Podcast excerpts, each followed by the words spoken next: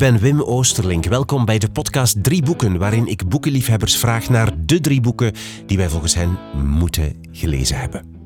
Mijn gast in deze aflevering is Dirk Verhofstadt, geboren in 1955, denker en politiek filosoof. Hij is kernlid van de denktank Liberalis en was professor media en ethiek aan de Universiteit Gent. Daarvoor werkte hij als televisieproducer. Hij was ook raadgever van Open VLD. Hij is de jongere broer van politicus Guy Verhofstadt en schreef verschillende boeken, politiek-filosofische essays zoals Het menselijke liberalisme en Pleidooi voor individualisme. Hij schreef ook over de Holocaust, het boek Chef-kok in IG Auschwitz en zijn doctoraat Pius XII en de vernietiging van de Joden. Ik zocht Dirk Verhofstadt thuis op. Hij woont in Gent. Ik verstoorde het middagdutje van de hond. We gingen aan tafel zitten. Hij legde drie stevige stapels boeken klaar met briefjes ertussen. Ons gesprek gaat over zijn focus op individualisme en zijn fascinatie voor de holocaust die daarmee samenhangt. Hij tovert de revolutionaire vrijdenker tevoorschijn die iedereen vergeten was. Hij vertelt waarom hij pas na zijn vijftigste doctoreerde aan de universiteit, hoe hij boeken uitwisselt met zijn broer Guy Verhofstadt en ik vraag hem hoe het is om je eigen broer eerste minister van België te zien worden. Alle boeken en auteurs die je hoort in deze aflevering vind je opgelijst op de website wimoosterlink.be onder het kopje podcast drie boeken. Dat zijn de show notes bij deze aflevering. En dan nu veel luisterplezier met de drie boeken die je moet gelezen hebben, volgens Dirk Verhofstadt. Politieke filosofie is iets dat mij enorm interesseert, maar in de loop van de jaren en met ouder te worden natuurlijk verbreedt dat. En uh, begint je dus ook over andere thema's uh, te lezen. Uh, ik ben wel echt eh, vooral een non-fictie-lezer.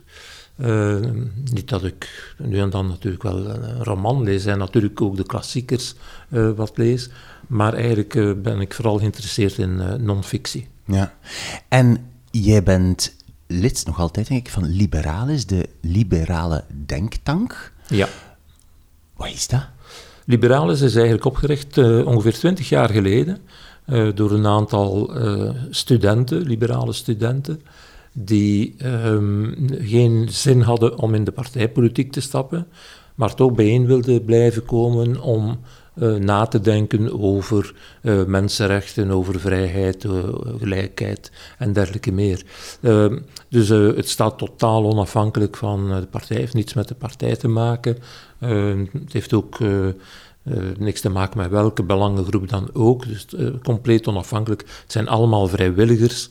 Ehm, dus ja het is eigenlijk een, een, kleinschalig begonnen, maar intussen hebben we dus natuurlijk wel een uitgebreid netwerk en hebben we heel wat mensen, wij noemen dat niet echt leden, maar sympathisanten, die dus ja, naar onze meetings komen. We hebben natuurlijk nu de voorbije twee jaar een moeilijke periode gehad, omdat door corona we niet fysiek konden bijeenkomen.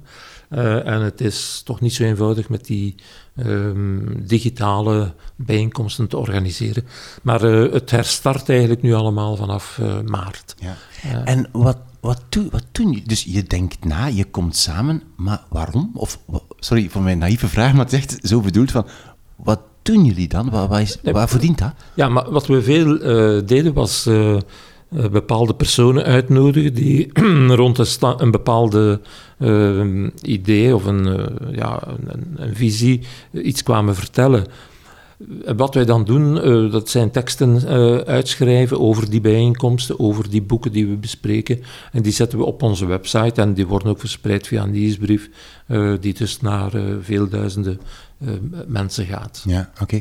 Je was ook was, want je bent sinds niet zo lang uh, professor emeritus um, media en ethiek binnen de communicatiewetenschappen in Gent. Dat klopt, hè? Ja, en, dus, ja? ik was dus eigenlijk uh, professor uh, media en ethiek uh, in de vakgroep communicatiewetenschappen, dus binnen de Pol en Sok, dus politieke en sociale wetenschappen. en ik heb dat gedurende negen jaar gedaan. Ehm, dat komt omwille van het feit dat ik eigenlijk relatief laat begonnen ben eigenlijk met lesgeven.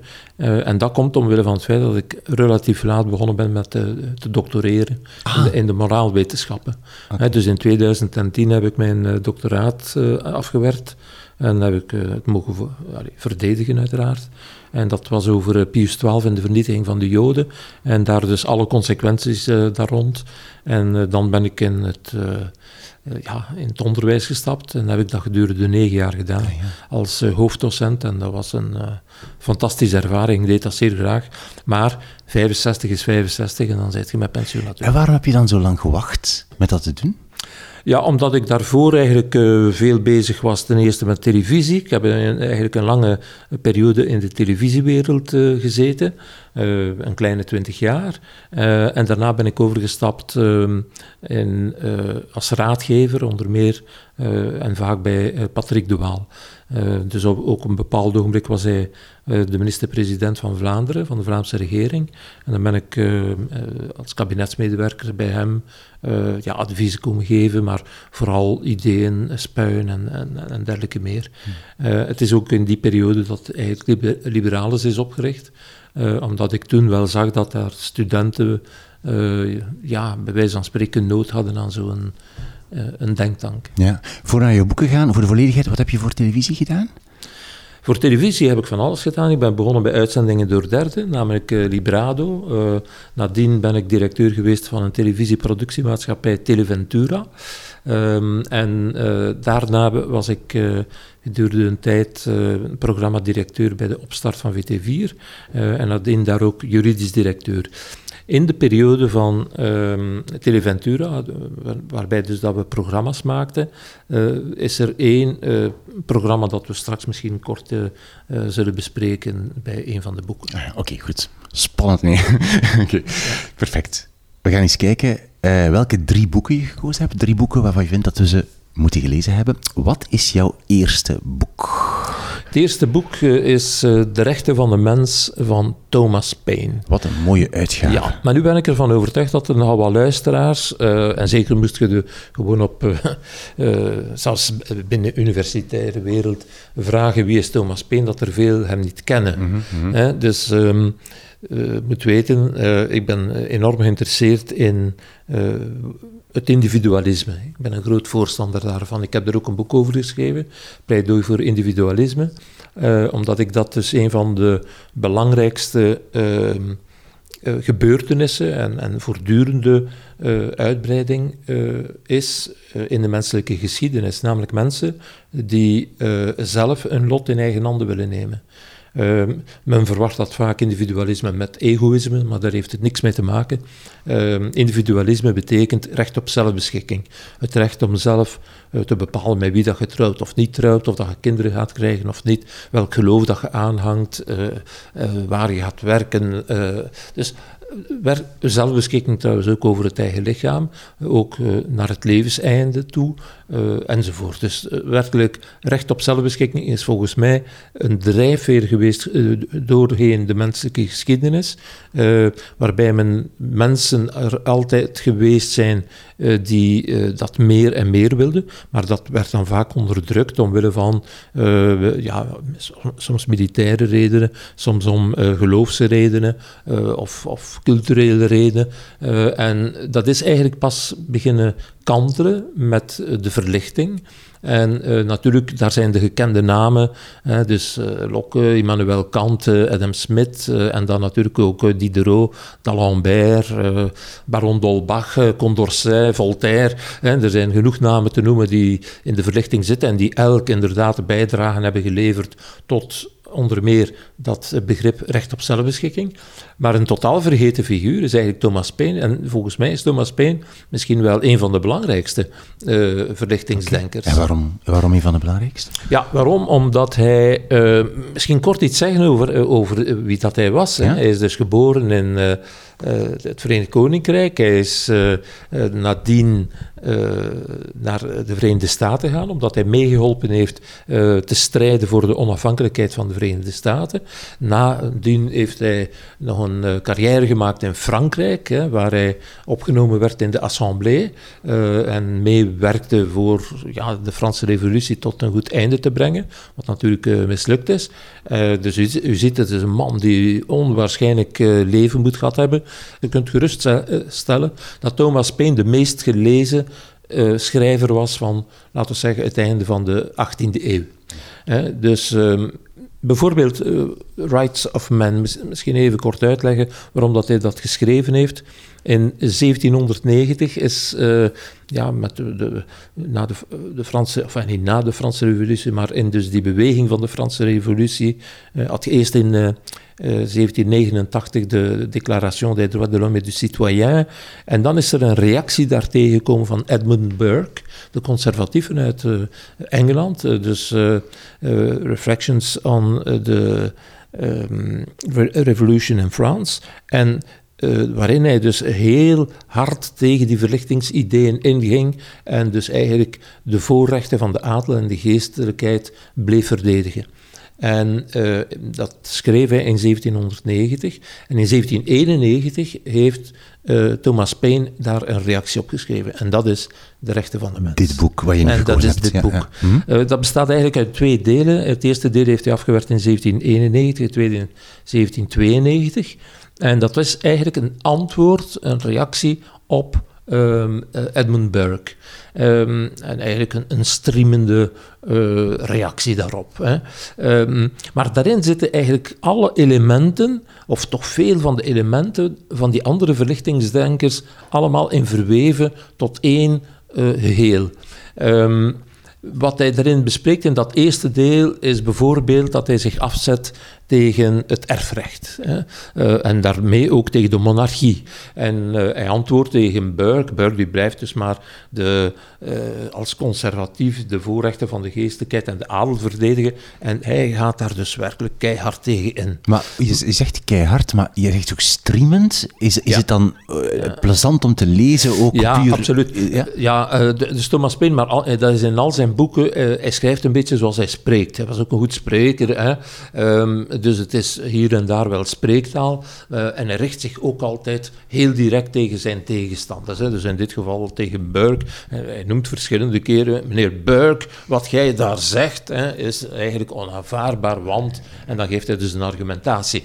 Nu, je moet weten dat hij daarvoor, uh, dat het boek van Burke verschenen was, was eigenlijk bevriend met Burke. En eenmaal dat hij dan het boek las dat Burke geschreven was. Uh, toen uh, woonde natuurlijk Burke in Engeland en zat hij in Frankrijk. Ja. Uh, hebben ze elkaar nooit meer ontmoet, was maar de liefde was over. vijanden geworden. Ja, ja. Maar eigenlijk, en dat is misschien essentieel aan dat boek, eigenlijk legt dat de, het begin uit van eigenlijk de scheiding tussen twee stromingen, later ideologische en zelfs later politieke stromingen uh, van de 19e eeuw. Namelijk die tussen het liberalisme en uh, dat van het conservatisme. En eigenlijk is dat een tegenstelling die ruim genomen, ik spreek niet in de uh, partijpolitieke betekenis van het woord, maar in de politiek-filosofische betekenis van het woord, is dat eigenlijk altijd tot op de dag van vandaag een tegenstelling gebleven. Dus hier, met, uh, dit boek is een, uh, tegenover het boek van Edmund Burke, uh, is een heel goed voorbeeld van dus die splitsing van de ideeën die er ooit bestaan hebben. Herinner je nog wanneer je dit boek voor het eerst gelezen hebt? Of wanneer je het gelezen hebt? Nee, nee dat is zeer, zeer eenvoudig. Ik heb het gelezen op zijn 200 jaar uh, nadat hij dus uh, gestorven was. En dat was in 1807. En toen, uh, en dus in 2007, sorry, dat was in 2007. hij is gestorven in 1807. En toen heb ik voor Liberalis een lezing gehouden over Thomas Paine. En ik kan u verzekeren, ben, niemand wist over wie ik het had. Wat? Ja, ja. ja, want wie is, wie is Thomas Paine? Hè? En die vraag stelde me mij, ja, gaan we daar wel volk voor hebben? Hè? maar gelukkig, had daar een, een grote aanwezigheid. En uh, toen heb ik natuurlijk, naar aanleiding van die lezing, het boek uh, De Rechten van de Mens gelezen. Ja. Um, en, en dat heeft mij enorm ook geïnspireerd, want we denken altijd aan rechten van de mens. Ja, dat is uh, na 1945, hè, met de Universele Verklaring van de Rechten van de Mens en dergelijke meer. Mm -hmm. we denken ook aan de Declaration des droits de l'homme, maar we weten niet dat eigenlijk een van de mensen die daar de uh, enorm voeding voor gegeven heeft, dat dat dus die man is, Thomas Paine. Ja. Uh, en om u een, een, klein aantal te vermelden, van dat boek werden er 400.000 exemplaren verkocht. In die periode was dat enorm. Um, hij einde ook geen auteurs zegt, hij was daar niet in geïnteresseerd. Het gevolg was dat dus alle drukkerijen trachten die tekst te, be te bekomen en op hun eigen manier te drukken en te verkopen. Dus, en hij, hij, vond, hij, zag daar geen graten in ook. Hij vond dat... Maar hoe komt dat dan dat we zijn naam niet dat zijn naam niet overge overgebleven is? Ja, ik, denk, ik heb daar een theorie over en die theorie is de volgende. Um, het was ook geen gemakkelijke man, Thomas Paine. Hij maakte heel snel uh, vijanden. En uh, door bijvoorbeeld zijn ideeën rond uh, dat hij tegen de slavernij was voor vrouwenrechten en dergelijke meer, botste hij heel snel niet alleen met de conservatieven, maar ook nog met mensen die zelfs al in de verlichting zaten, maar die toch nog niet zo ver waren met hun ideeën. En hij maakte ruzie met heel wat mensen. Hij heeft ruzie gemaakt met Napoleon. Napoleon had hem beloofd van, werk met mij mee en we gaan op termijn trouwens ook uh, uh, de Britten aanvallen. En dat vond hij een, een, fantastisch idee, want in Groot-Brittannië, dat systeem met dat erfelijke monarchie, dat vond hij niet goed. Maar natuurlijk, er is niets van in uit, gekomen. En dan zei hij, tegen, allez, niet tegen Napoleon, maar over Napoleon, dat is de grootste charlatan die ik ooit ben tegengekomen. Maar hij maakte ook ruzie met een oude vriend van hem, namelijk met George Washington, die hij geholpen had in die periode van dus de strijd tegen de Britten voor de uh, onafhankelijkheid van de Verenigde Staten. En um, hij maakte ruzie met hem omwille van het feit dat Washington toch uh, toeliet dat verschillende staten slavernij ja. konden behouden. En hij vond dat verschrikkelijk, ook uh, Jefferson, ja, die, die hield uh, slaven. Um, hij is uiteindelijk gestorven en op zijn begrafenis waren zes mensen aanwezig. Ah. En van die zes mensen waren er twee zwarten die hem eer kwamen betuigen omwille van de strijd die hij daarvoor gevoerd heeft. Dus zo is hij uh, in de nevelen van de geschiedenis uh, verdwenen. Ja. Hij is pas terug opgepikt door Obama.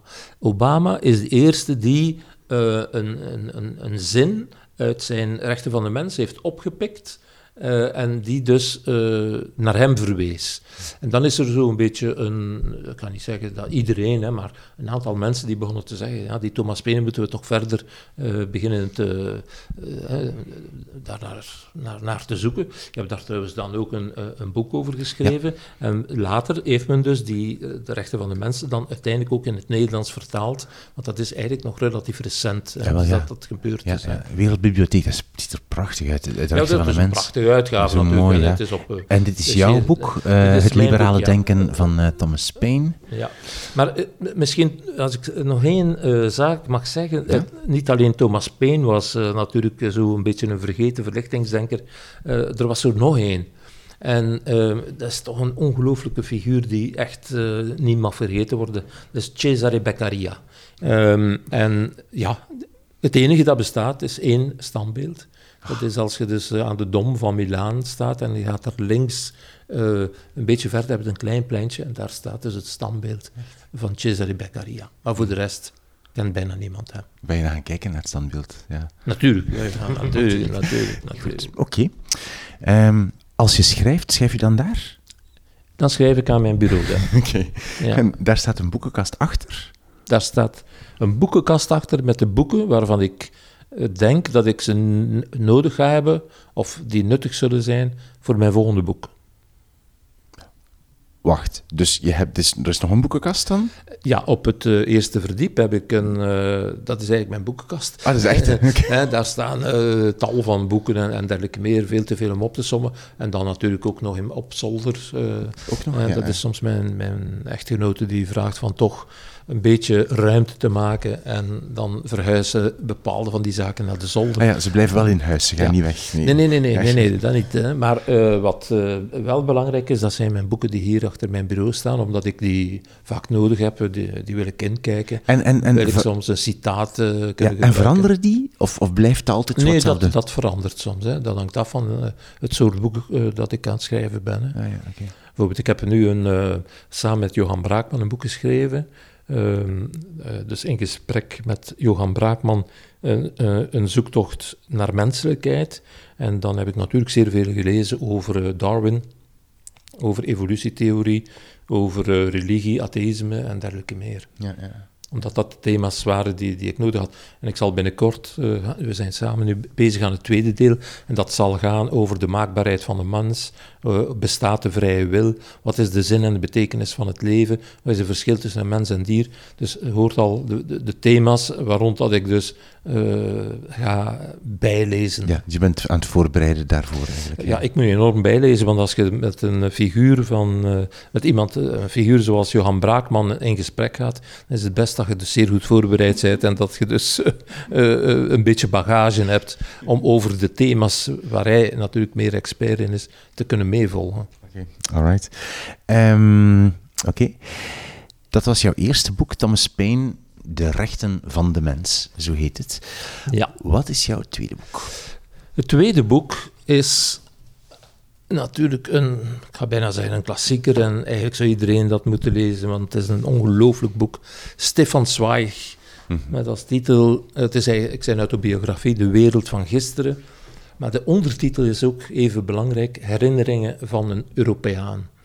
Uh, misschien even situeren in welke periode uh, dat hij dus uh, ja, begon eigenlijk met, met, met, dat te schrijven. Dat was pakweg tussen 1870 en 1914. Dat was voor hem de, eigenlijk de gouden periode. Hè. Ook de periode van de op, opkomst van Europa. Hè. Van het, Europa kende steeds meer vrede en, en toename de welvaart. Dus na 1870, dat was dus de Frans-Duitse oorlog. Sindsdien is, was er geen oorlog meer gebeurd, tot natuurlijk 1914.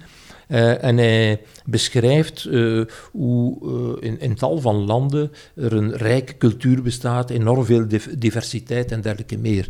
En hij is niet de enige die dat beschreven heeft. Iemand die dat ook heel goed heeft beschreven, dat is eigenlijk Elias Canetti in zijn autobiografie De Behouden Tong. En gaat een heel klein stukje voorlezen. Maar nu lees je vooruit uit Canetti, hè? Nu, nu, over Canetti, ja. De Behouden Tong. Ja. Hè. En erin uh, zegt hij het volgende. Hij is geboren in Rutschuk aan de benedenloop van de Donau, waar ik ter wereld kwam. Het was een heerlijke stad voor een kind. En als ik zeg dat zij in Bulgarije ligt, geef ik een ontoereikende voorstelling ervan. Want er leefden daar mensen van de meest uiteenlopende herkomst. Op één dag kon je wel zeven of acht talen horen. Behalve de Bulgaren, die dikwijls van het platteland kwamen, waren er ook nog veel Turken die in een eigen wijk woonden. En aangrenzend lag de wijk van de Spanjolen, de onze. Er waren Grieken, Albanezen, Armeniërs en Zigeuners. Van de overzijde van de Donau kwamen Roemenen en ook Russen. En spraken ook soms Russisch.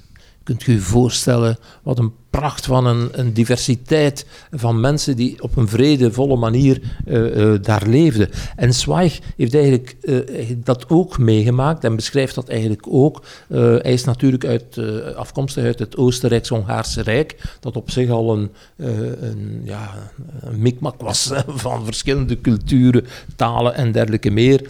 Hij was een wereldburger, ik moet ook zeggen, hij was van goede komaf. Hij had ook de middelen en hij trok voor zijn studies naar Frankrijk. Hij heeft gestudeerd in Oostenrijk en Duitsland. Uh, maar hij ging ook op reis, zelfs naar India en naar uh, Amerika. Moet u voorstellen, ook in die tijd is dat onwaarschijnlijk. Maar wat bijzonder is, en dat beschrijft hij dus ehm, regelmatig, dat is dat hij daarvoor geen enkel paspoort of visa nodig had. En hij schrijft, voor 1914 was de aarde van alle mensen geweest. Iedereen ging waar hij wilde en bleef zo lang als hij wilde. Er bestonden geen verblijfsvergunningen, geen reispapieren. En ik geniet steeds weer van de verbazing van jonge mensen als ik ze vertel dat ik voor 1914 naar India en Amerika reisde zonder een pas te bezitten of er zelfs ooit maar één gezien te hebben. Je moet u voorstellen, in de wereld vandaag, hè, dat je met alle mogelijke visa, grenzen, documenten eh, en dergelijke meer geconfronteerd wordt. Dat moet dus een, een, een ongelooflijke eh, periode geweest zijn. Ja, ik voel een enorme soort ja, nostalgisch verlangen naar zo... Ja, nostalgisch niet, want je hebt dit niet meegemaakt, maar naar, naar die multiculturaliteit en die ja, openheid van wereld. Ja, ja, ja. En, en uh, dat, dat, uh, hij beschrijft dat. Uh, natuurlijk, er gaat dus een grote ommekeer komen. Ik wil trouwens ook even toch nog zeggen, ik wil die tijd natuurlijk ook niet echt idealiseren, want ik weet zeer goed dat hij dus eigenlijk een, een begoed schrijver was. Hij, hij, had de mogelijkheden daartoe. Niet iedereen had die mogelijkheden. Wellicht, En ook in die periode hadden we toch nog heel wat problemen voor arbeiders, arbeids arbeidsvoorwaarden en dergelijke ja, er waren waarschijnlijk niet superveel mensen die naar India konden reizen, ook al hadden ze geen visum nodig. Nee, maar het, wat hij wel goed beschrijft, dat is de mentaliteit die ook heerste, zelfs in de, in de hogere klasses. Hè. En uh, hij beschrijft eigenlijk de Belle Époque. Hè. Uh, als je zijn boek leest, is het alsof dat je de, door de Champs-Élysées loopt. Hè. In, maar in de jaren voor 1914 natuurlijk, hè, voor alle duidelijkheid. Want dan, en dat is natuurlijk de ommekeer die plots in zijn boek aan bod komt, ja, wordt hij geconfronteerd met een oprukkend nationalisme. Um, eigenlijk was dat daarvoor al een beetje aanwezig. Militarisering, antisemitisme. Denk aan, niet alleen in Duitsland, hè, want denk aan Rusland, waar pogroms gebeurden tegenover de Joden. Of denk aan Frankrijk met de, de zaak de Refus. Hè, dus uh, antisemitisme, dat, dat, dat uh, bestond enorm. Maar hij beschrijft dan wel nog altijd in die periode voor 1914 dat. Hij hield van Europa en veel mensen hielden van Europa. En er is zo'n heel mooie passage in zijn boek waar hij schrijft over Blériot, die dus uh, ja, over het kanaal gevlogen was. Hij schrijft: We juichten in Wenen toen Blériot over het kanaal vloog, alsof hij een held van ons eigen land was. De trots op de elk uur nieuwe triomfen van onze techniek en onze wetenschap leiden voor het eerst tot een Europees gemeenschapsgevoel, een Europees bewustzijn. Ja, dat, dus, ik vind dat een prachtige zin. Hè, dus dat, uh, dat drukt inderdaad uit dat men fier kon zijn over wat uh, iemand in Italië deed, bij wijze van spreken, of iemand uh, in Zweden een, een, fantastisch iets deed. Ja. En dat we dat als Europeanen ja. allemaal beschouwden als bij wijze van spreken iets van ons. Ja. Hè, terwijl men nu, en toch zeker met opkomst eh, van het nationalisme, dat zal ik onmiddellijk bespreken, dat dat dus natuurlijk volledig ja. aan het omkeren is. Ik vind toch altijd zo, ja, ik moet er altijd over nadenken. Als je dit nu vertelt en eigenlijk beschrijft hoe fantastisch die tijd toen moet geweest zijn voor die persoon, hè, eh, inderdaad ja, ik denk altijd van, maar klopt dat wel? Hoe, hoe zou, zou je dan de tijd van vandaag, zou, hoe zou Zweig die omschreven hebben bijvoorbeeld? Hè? Dan vraag ik me dan af, hoe zou Zweig de tijd, als hij hier had geleefd, zou hij dat misschien niet op exact dezelfde manier beschreven hebben? Of totaal in de huidige tijd leven. Ja. In de huidige tijd zou hij het niet willen leven hebben.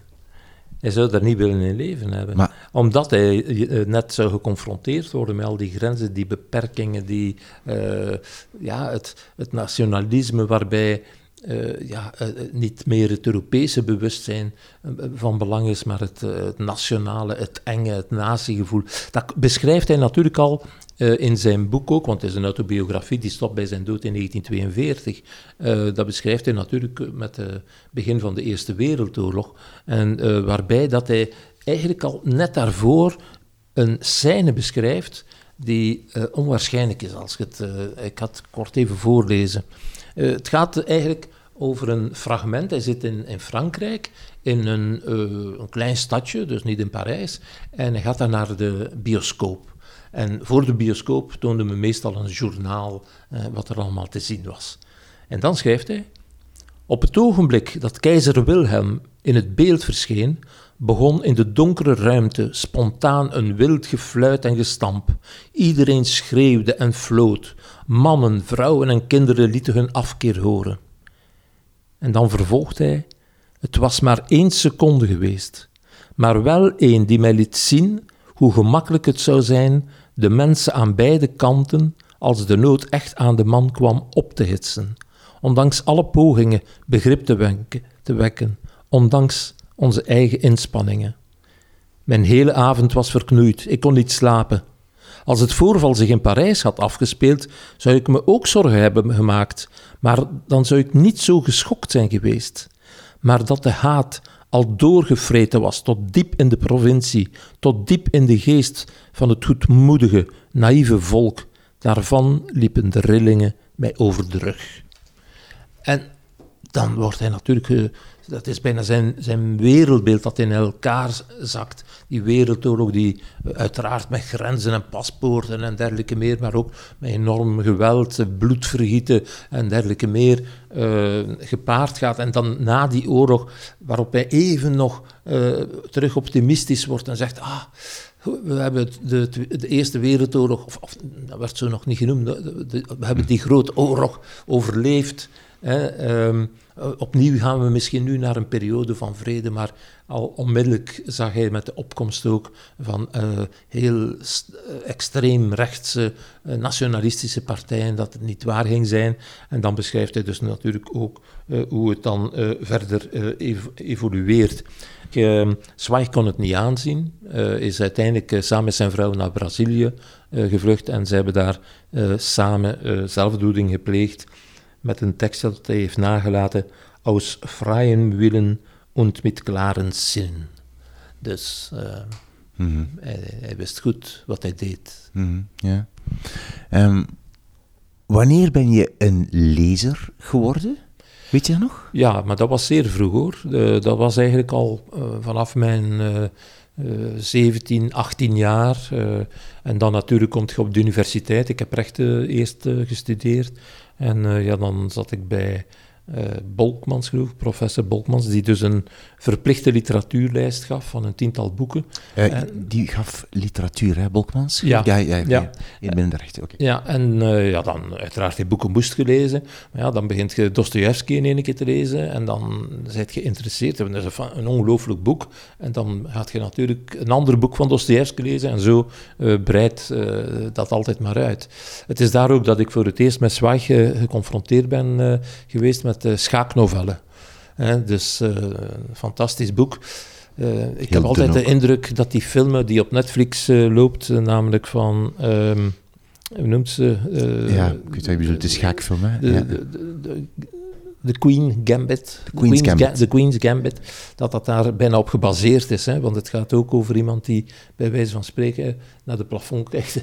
en dus tegen zichzelf aan het schaken is. En om te weten welke juiste zet dat moet uh, klopt, gegeven worden. Ja, dat is waar. En, en als kind werd het lezen thuis gestimuleerd? Ja. Hoe ging dat? Ja, absoluut. Uh, dus uh, mijn vader was iemand die zeer veel las. En uh, ik herinner mij dat hij naast een encyclopedie die hij nog kocht in, in, in, in die periode, dat hij ook een serie had aangekocht met alle Nobelprijswinnaars. Enfin, dus de boeken van alle Nobelprijswinnaars. En dat was natuurlijk fantastisch, want dan ja, hij kon dan vertellen over iemand en, en dan, ja, je kon dan toch een boek vinden uh, daarover. En, ja, eenmaal dat je dan begint te lezen, uh, ja. je bij. En gingen jullie dan naar de bibliotheek ook, of hoe ging dat? Ja, naar de bibliotheek, maar dat, ik moet eerlijk zeggen, uh, we hadden zoveel thuis dat... Uh, dat, allee, dat is niet nodig. Dat het niet, ah, wel, niet nodig. Eén keer dat je op de universiteit komt, ja, dan gaat je naar de universiteitsbibliotheek en dergelijke meer.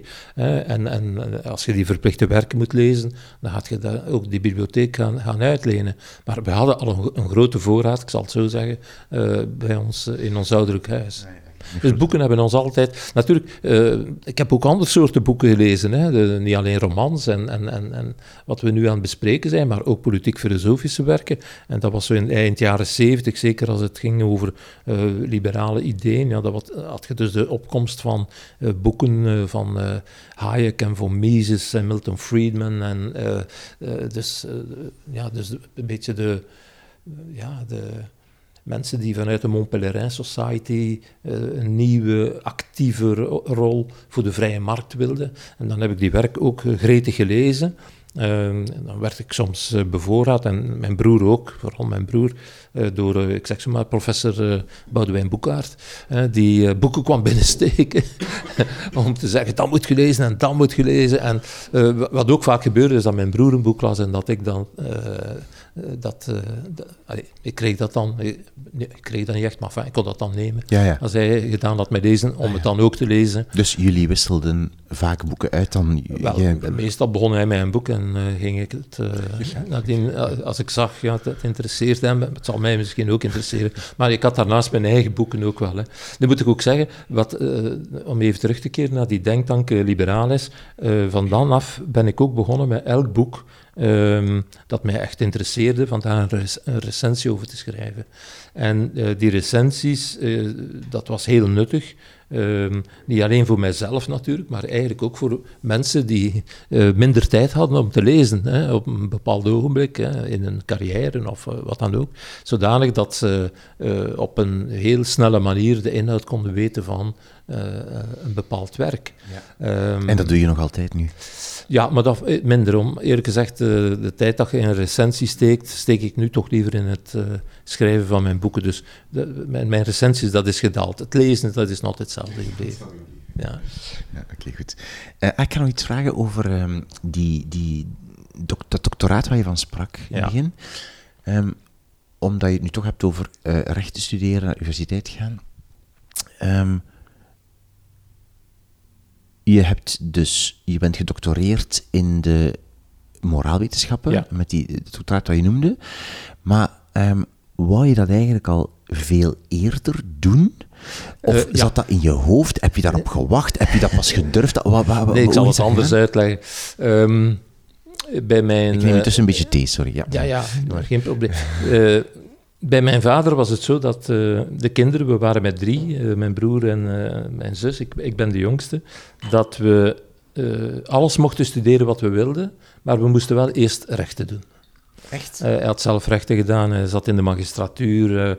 voor hem was, allee, dat was, zei altijd, je mocht doen wat je wilt, maar eerst gaat je rechten doen. Daarna mocht je ook. Dus ja, dat was zo'n periode van, het interesseerde mij eigenlijk niet erg, dus zat ik ook veel in, in, in de bibliotheek om boeken te lezen en dergelijke meer. Maar natuurlijk moest ik intussen wel studeren. Hè. Je moest er wel doorgeraken. Ja, natuurlijk. Het was, niet, het was niet één jaar. En nadien, wat ik eigenlijk wou doen, was meer in de journalistiek gaan uh, en schrijven. Uh, en dan ben ik dus terechtgekomen. Heb ik eerst pers- en communicatiewetenschappen gestudeerd. Um, en dan ben ik, ik, had dan een uh, thesis geschreven over zendgemachtigde verenigingen in Vlaanderen. En zo ben ik automatisch in die uh, televisie gerold. Uh, en ben ik in die wereld terechtgekomen. Nu, de, de wereld, ik ben blij dat ik er nu niet meer in zit. maar aan de andere kant, ik heb het mij nooit beklaagd. Ik heb dus heel veel zaken kunnen doen, mogen doen. Uh, die, die anderen uh, daarvoor de kans uh, niet zouden hebben. Ik heb veel daardoor kunnen reizen, ik heb veel daardoor kunnen ehm, ja, specifieke programma's maken die, die, die ik echt wou maken. Um, en ja, dus met andere woorden, dat was eh, geen verloren periode, bij wijze van spreken. Nee, het was een periode uh, dat ik... Maar, maar die Pius en die moraalwetenschap bleef wel dan toch in je hoofd zitten. Je wou dat dan doen, of niet? Ja, maar die Pius is uh, eigenlijk op een bepaald ogenblik... heb ik een boek gelezen van Pieter Moor. Pieter Moor had een boek geschreven... Um, over uh, Schemerland, is de titel. En dat gaat dus over ja, de problematiek van uh, holocaust en holocaustverwerking in uh, Midden- en Oost-Europa. fantastisch boek. En ehm, op een bepaald ogenblik ben ik andere zaken beginnen lezen. En dan zag ik dat die rol van Pius XII toch heel bedenkelijk was.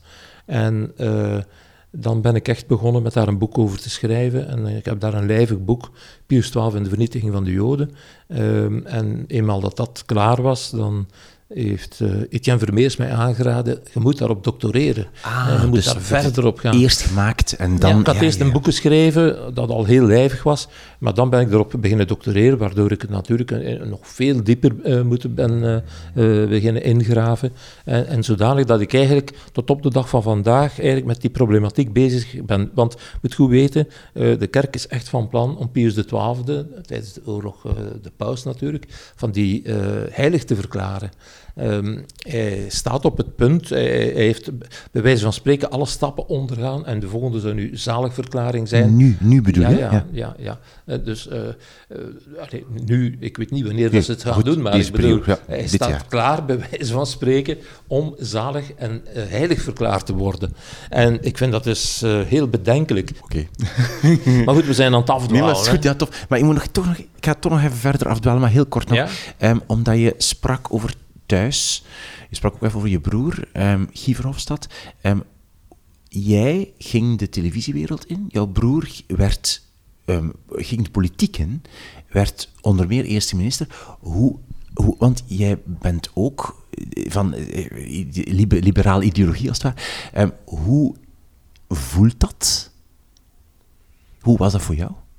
Om te zien dat jouw broer een totaal andere richting gaat en dat hij eerst minister wordt. En hoe dat verschil, denk je dan van zot? Of denk je dan van, ah ja, snap ik? Nee, of, nee, ik, heb hem, ik heb hem eh, van in het begin, allee, zelfs als we student waren, wij, wij waren zo altijd uh, de oprichters van kleine clubjes en van uh, verenigingen en uh, zich organiseren en zo. En zo is dat beginnen bij de liberale studenten, nadien de liberale jonge wacht, nadien de PVV-jongeren, nadien is hij partijvoorzitter geworden en, en dan is is hij minister geworden, uh, vicepremier in de regering Martens V. Ehm, eh, ja, en, dan nog veel later, na een, een, oppositieperiode van twaalf jaar, is hij dan eerste minister geworden. Uh, kan als broer natuurlijk alleen maar fier zijn op wat mijn broer gerealiseerd heeft. Mm Dus ik vind dat onvoorstelbaar en ben daar ook heel blij om. En eh, ja, ik heb ook met, met teksten en ideeën uh, getracht van hem daarin eh, te ondersteunen. Maar niet bij mij zo louter partijpolitiek in de zin van het uitschrijven van een wettekst of zo. Nee. Daar heb ik mij niet mee bezig. Maar wel met de, de, de, de grote lijnen blijven volgen. Ik geef u één voorbeeld. toen hij begon is als premier, ben ik nogal wat boeken beginnen lezen over het antiglobalisme. En eh, dat intrigeerde mij omdat uh, er waren meer en meer conflicten die er bestonden. Er zijn er geweest in, in Stockholm, er zijn er geweest in Genua, dus op verschillende plaatsen waren er confrontaties tussen, laten we maar zeggen, de ja, politie en de, en de antiglobalisten. En ik ben daar beginnen in lezen. Ehm, en dan ja, heb ik daar met mijn broer ook over gepraat, over het, ja, uh, toch het belang daarvan, van, van te luisteren naar een aantal van die zaken. Zijn natuurlijk zaken in die, waar ik het totaal niet mee eens was, maar andere waar ik toch wel uh, interesse voor had. En uh, die boeken begon, heb ik ook gelezen, heb ik ook gerecenseerd, heb ik ook doorgegeven en dergelijke meer. En uiteindelijk is daar later in Gent een grote bijeenkomst georganiseerd door, door mijn broer, met dus de antiglobalisten, in gesprek met de antiglobalisten. En dat is ja, met, met dat was een groot succes. Uh, de eindspreker was toen ook Bill Clinton, die een, een toespraak is komen houden. Uh, maar daar zat ook uh, natuurlijk de, de Norina Hertz, daar zat um, Naomi Klein. en ik kende hun werk. En, ik, en ik moet zeggen, na die uh, bijeenkomst, uh, mijn broer had eerst een open brief geschreven, een beetje uitdagend naar de antiglobalisten van ga in gesprek, ik ben niet akkoord met dit en dat. Maar dan heeft hij een tweede brief geschreven en van dan af begonnen velen zich anders globalisten te noemen. Dus het, het begrip veranderde in, in, in, een, in een juistere betekenis volgens mij, omdat daar natuurlijk ook heel wat mensen tussen liepen en betoogden om heel uh, aanvaardbare redenen en, en, en dergelijke. Ja, ja. Enfin, dat is maar één voorbeeld van uh, hoe dat je, uh, allez, hoe dat ik ja, een beetje heb bijgedragen, of proberen bijdragen door um, ja, bepaalde ideeën die, die ik kon oppikken, door te geven, van die te verwoorden, van, van dat kritisch te bekijken natuurlijk. En daarover te schrijven ook. Hè. Ja, ja, ja. We komen van jouw tweede boek, Stefan Zweig, ja. De wereld van gisteren. Wat is jouw derde boek? Mijn derde boek is, uh, dus natuurlijk een klassieker, misschien dat uh, anderen dat in uw programma ook al hebben gekozen, namelijk uh, Primo Levi, is dit een mens? Mhm. Uh, natuurlijk, uh, onmiddellijk bijzeggen, eigenlijk is dat het eerste deel van een trilogie, want je hebt daarnaast ook De Verdronkenen en de Geredden, dat is het tweede deel, en dan Het Respijt, dat is dus het, het derde deel. Het Respijt is eigenlijk als hij na de oorlog via Rusland gedurende maanden terugkeert naar, naar Turijn, waar hij woonde. Mm -hmm. Uh, het boek gaat dus natuurlijk over uh, zijn aankomst in uh, Auschwitz en de manier hoe dat hij daar behandeld wordt en dergelijke. we kennen dat ongeveer. Hè. Dat is op een vreselijke manier hoe dat ze dan ja, hun kleren moeten uitdoen, dat ze moeten douchen, gedesinfecteerd worden, van die rompkleren krijgen. Dus ehm, ja ook het leven dat daar vreselijk is. Goed, de gruwelijkheden in, het concentratiekamp uh, beschrijft hij. Um, maar waarom eigenlijk uh, dit boek wel? Eh, ik ga misschien gewoon één zin uitlezen. Hij schrijft: De geschiedenis van de vernietigingskampen behoort door ieder mens begrepen te worden als een sinister alarmsignaal. Dus dat betekent uh, dat dat iets is wat hij meegemaakt heeft, dat we absoluut niet mogen vergeten en dat we moeten doorgeven aan de komende generaties. Want de Holocaust was niet iets uh, normaal, bij wijze van spreken, was geen normale genocide ook. Het ging werkelijk over een uh, uitroeiing van, een, van, een, van wat men een ras noemde, van dus een, grote gemeenschap, maar specifiek omwille van het feit dat ze dus Jood waren. Ook uh, Zigeuner, Sinti, Roma uh, en homoseksuelen en nog anderen ook, maar de grote aantallen, dat waren natuurlijk zij.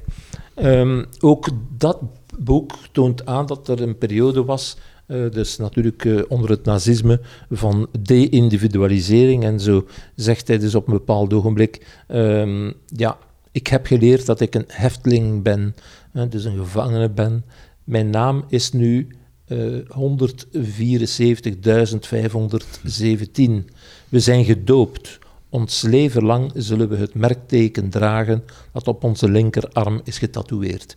Uh, dus hij wil daarmee eigenlijk zeggen, we zijn nu geen mensen meer, we zijn dus nu een, uh, een, nummer. Het boek is ook wel een hard boek, um, al vind ik dat iedereen het zou moeten lezen. Uh, hij beschrijft ook over de meedogenloosheid die er soms bestond tussen de gevangenen zelf. Bijvoorbeeld, uh, hij spreekt over de uh, muzelmannen. Dat zijn personen die een tijd in het concentratiekamp zitten en die op een bepaald ogenblik totaal geen kracht meer hebben, geen interesse ook meer hebben en die daar als uh, spoken rondlopen en waarvan iedereen weet, die, die, die houdt het nog een paar dagen uit en, en, en dan sterft hij.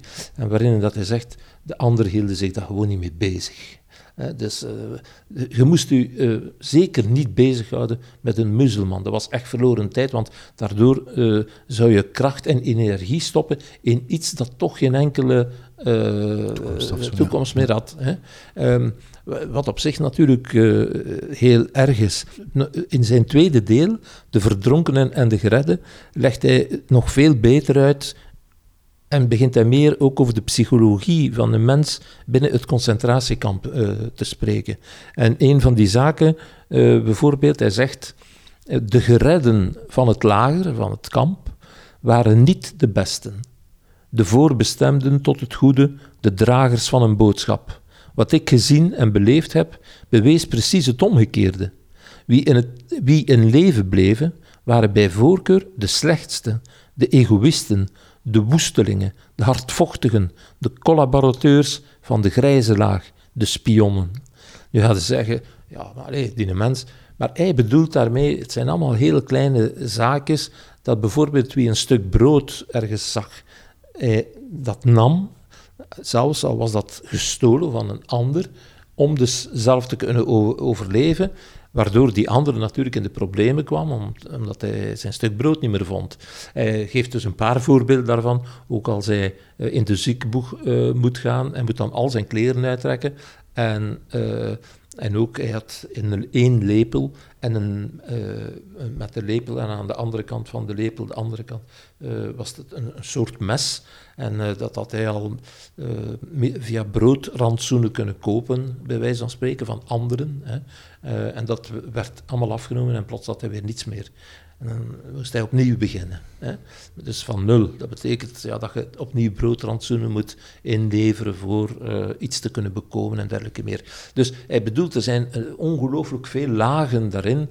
Uh, maar natuurlijk, je zou het ook kunnen zeggen, ik ga dat ook bespreken in het boek met Johan Bruikman, ja, is dat ook menselijkheid. Hè? onmenselijkheid is ook menselijkheid. Is ook des mensen. Hè? En dat zit allemaal in dat kamp. Ik vind dat hij natuurlijk te hard is voor zichzelf, want het is alsof hij dus bijna zegt, ik heb het overleefd en ik schaam mij dat ik het overleefd heb. Um, want dat voel je toch wel in dat boek uh, aan. Hè? Ja. Dus dat, dat hij zo redeneert. En uh, dat gaat natuurlijk te ver, vind ik. Hè? Dus uh, ja, je kunt natuurlijk nooit weten hoe dat je zelf zou zijn als je in, in, in een dergelijke situatie zit. Dat is allee, dat weet je niet. Trouwens, hij schrijft over. Men vraagt soms uh, aan hem. Uh, hij heeft ook nogal wat lezingen nadien gegeven. En dan vroeg men hem. ja, dat waren allemaal slechte mensen waarschijnlijk. Dat waren echt brutale, verschrikkelijke mensen. En hij antwoordt daarop: Het waren mensen net als wij. Gemiddelde menselijke exemplaren. Gemiddeld intelligent. Gemiddeld kwaadaardig. Uitzonderingen daargelaten waren het geen monsters. Ze hadden net zo'n gezicht als wij. Maar ze waren slecht opgevoed. Voor het grootste deel waren het bekrompen, ijverige, ondergeschikten en ambtenaren. Sommigen fanatiek gelovend in de nazileer, velen onverschillig, of bang voor straf, of carrièrebelust, of te gehoorzaam. Dat geeft ook weer zo'n beeld van, ja, uh, je kunt niet zomaar de daders uh, goed omschrijven en definiëren en, en, en, en wat, die, nee. wat die juist zijn en doen. Nee, maar wat het wel hier, allez, even doen, is, is jou, wat je, wat je al een paar keer benadrukt hebt, hè, jouw uh, streven of jouw voorkeur voor een sterk individualisme. Hè? Ja. Zegt hier, wat hij schrijft hier, uh, ambtenaar, dat gaat net over mensen die zich niet als, individu, als individueel individu, als individu gedragen. Maar ik vraag je, waar komt, dat, waar komt die passie of die, die, die diepe drang naar dat individualisme vandaan bij jou? Weet je dat? Bij mij, ja, dat, dat, weet ik nu niet exact. Natuurlijk, eh, ik ben relatief uh, vrij opgevoed. Uh, dus uh, we hadden, mijn broer en ik, mijn zus ook, maar wij hadden veel vrijheid om te doen en te laten wat we konden. Uh, wij komen eigenlijk uit een katholiek uh, gezin. Wij gingen tot een bepaalde leeftijd naar de kerk. Enfin, we moesten meegaan naar de kerk, want wij deden dat niet graag. Maar dus we hebben heel snel een geloofsafval gekend. Uh, ik zeker en vast. En dus, um, enfin, ook mijn broer. Um, dus ja, wij, het was ook een ongelooflijke periode. Hè. Dus als je dat nu vergelijkt met de huidige periode, vind ik dat wij een fantastische jeugdperioden hebben gehad. Hè. Dat, is zo de jaren uh, eind, eind 60, ja, en de 70. Um, ja, dat, dat was, uh, alles was mogelijk. Hè. Ja, de vrijheid, zo. Het de vrijheid, maar allee, ook de mogelijkheid om, om te, te studeren, om te gaan en zo. Ehm, om ja, zelf uw leven te maken en, en dat voor uzelf te bepalen. En met, wie, met, met welke vrienden dat je omgaat. Uh, met welke ideeën dat je ook rondloopt, met wie dat je discuteert. Uh, uh, ja, dat is, ik, heb, ik heb dat eigenlijk altijd heel normaal gevonden. Maar als je het bekijkt in de loop van de menselijke geschiedenis, is dat wel een ongelooflijke kracht geweest hoor, het individualisme. Oké. Okay. Wil je nog iets vertellen over Primo Levi? Ja, ik wil nog iets vertellen. Eigenlijk, waar ik schrik van heb, is natuurlijk de dat met de tijd veel vergeten wordt, dat uh, vooral de jeugd niet meer uh, goed op de hoogte is van wat er gebeurd is in uh, bijvoorbeeld eh, onder het nazisme met de holocaust, maar ook eh, het Gulag-systeem in de Sovjet-Unie en, dergelijke meer. Ehm, en daar is al voor gewaarschuwd van in het begin, onder meer door Simon Wiesenthal, die geschreven had, trouwens, de geschiedenis van de concentratiekampen zal door ons geschreven worden. Dat zei een nazi tegen hem. Het zal door ons geschreven worden. Want niemand gaat u geloven wat dat er werkelijk gebeurd is. En als ze toch zullen geloven, dan toch zullen er altijd twijfels bestaan. En als die twijfels bestaan, dan zal het uiteindelijk weggaan in de, uh, uit het geheugen en dergelijke meer. En dat is de reden waarom uh, ik daar uh, eigenlijk, een, vind ik, een persoonlijk mij wil engageren voor iets. dat is begonnen al in 19, 1990 toen ik voor Televentura de, uh, een tv-productiemaatschappij had. En toen heb ik uh, de enorme kans gehad als uh, producer om het programma mogelijk te maken De Laatste Getuigen. Uh, dat dan gerealiseerd is door Lucas van der Talen. En uh, al uh, werkelijk, hij, hij, was de man die het fantastisch gemaakt had. ik moest zorgen dat het geld er, kon zijn. Um, en ja, dat is, dat is gelukt. Dat is on, onvoorstelbaar dat dat gelukt is. En we zijn dan met veertien mensen teruggekeerd naar de kampen. Zeven Joden en zeven niet-Joden. En een van die Joden was Nathan Ramet. En Nathan eh, daar ben ik vaak mee opgetrokken. Die, die heeft Auschwitz overleefd, die heeft in het ghetto van Warschau moeten gaan helpen, heeft uiteindelijk in Dachau terecht te komen. Hij was de voorzitter van het Joods Museum voor Deportatie en Verzet, de Dossin-kazerne. Um, hij was daar ook de drijvende kracht achter. En um, hij heeft mij altijd gezegd, kijk, um, na, mij, na mijn generatie zal dat allemaal verdwijnen. En toen heb ik uh, gezegd, en ook Lucas van der Taal, nee, wij nemen het over, wij, wij gaan het doorgeven. Dan wij op onze beurt natuurlijk naar, naar jongeren. Uh, en vandaar ook mijn interesse en, en, ook de boeken die ik schrijf over Auschwitz en over uh, die problematiek. En Primo Levi die sprak ook over de, de toekomst. En dat, misschien dat één fragment zou ik nog willen voorlezen. Um, hij spreekt over de toekomst, maar het zou eigenlijk kunnen slaan op wat er tegenwoordig gebeurt met meneer Poetin, die denkt dat hij dus um, ja, als dictator alles kan doen. En Primo Levi schreef, het wacht alleen op een nieuwe charlatan, die het organiseert, legaliseert tot een noodzaak en een plicht verklaart en de wereld vergiftigt. Van weinig landen kan men garanderen dat ze immuun zouden zijn voor een nieuwe vloedgolf van geweld, opgestuurd door onverdraagzaamheid, machtswellust, economische motieven, religieus of politiek fanatisme, rassentwisten. En daarom moeten we onze zintuigen scherpen en profeten, verleiders, al diegenen die uit de lucht gegrepen mooie woorden zeggen en schrijven, wantrouwen. Ik denk dat dat een taak is die ik graag, allez, waar, ik mee begonnen ben. En nog twee punten, wat, wat mij dan uh, zo erg uh, vaak binnenkomt. dan ziet je naar aanleiding van de coronamaatregelen die genomen zijn, dat ze daar dus uh, naar buiten komen met die vrachtwagens, uh, de vrijheidskaravaan, en dan zeggen, ja, we leven in een totalitair uh, regime, we hebben geen vrijheid meer en dergelijke meer. Ik kan u verzekeren dat op dit ogenblik en in deze dagen de, de personen die het best begrijpen wat vrijheid is, dat dat de Oekraïners zijn. Is pas op het moment dat je geen vrijheid meer hebt, dat je weet wat het belang van de vrijheid is. En dat is ook gezegd geworden in een fantastisch boek van Mario Vargas Llosa, namelijk over de cultuur van de vrijheid. En daarin zegt hij: Vrijheid is net als de liefde een rijke ervaring, die niet in een definitie gevat kan worden. Maar zo onmogelijk als het is haar te definiëren, zo simpel is het om haar te identificeren, te beseffen wanneer ze er is of ze echt is of vals en of we haar genieten of moeten ontberen. En ik denk dat dat een goede samenvatting is van wat moeten we doen om dat uh, te bevorderen. Ja, ja. Wil jij jouw drie boeken nog eens herhalen? Wat was jouw eerste boek? Het eerste is De Rechten van de Mens van uh, Thomas Paine. Twee?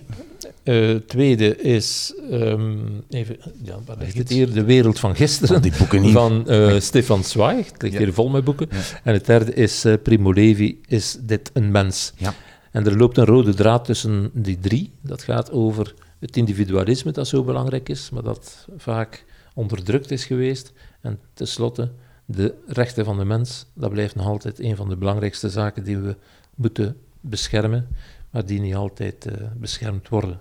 Dank je wel voor jouw drie boeken. Dank u.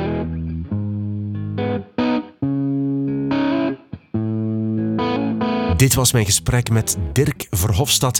Hij gaf mij ook nog een aantal goede tips voor andere gasten in deze podcast. Wie weet hoor je die binnenkort in een van de volgende afleveringen. Abonneer je op deze podcast zodat je niks mist. Dat kan normaal op de plek waar je nu aan het luisteren bent. Maar ook op de website wimoosterlink.be. Daar vind je van elke aflevering de show notes. Ook daar kan je je abonneren, zodat je een update krijgt telkens als er iets nieuws verschijnt. wimoosterlink.be. De foto die daar staat van de boekenkast van Dirk Verhofstadt is trouwens zijn werkboekenkast. Hè? Een deeltje, maar dus. Doe mij plezier en laat vandaag of morgen aan twee bevriende boekenliefhebbers weten dat ze ook eens naar deze aflevering moeten luisteren. Twee, daar doe je mij een groot plezier mee. Ik ben Wim Oosterlink. Dit is de podcast Drie Boeken Dankjewel voor het luisteren en tot de volgende keer.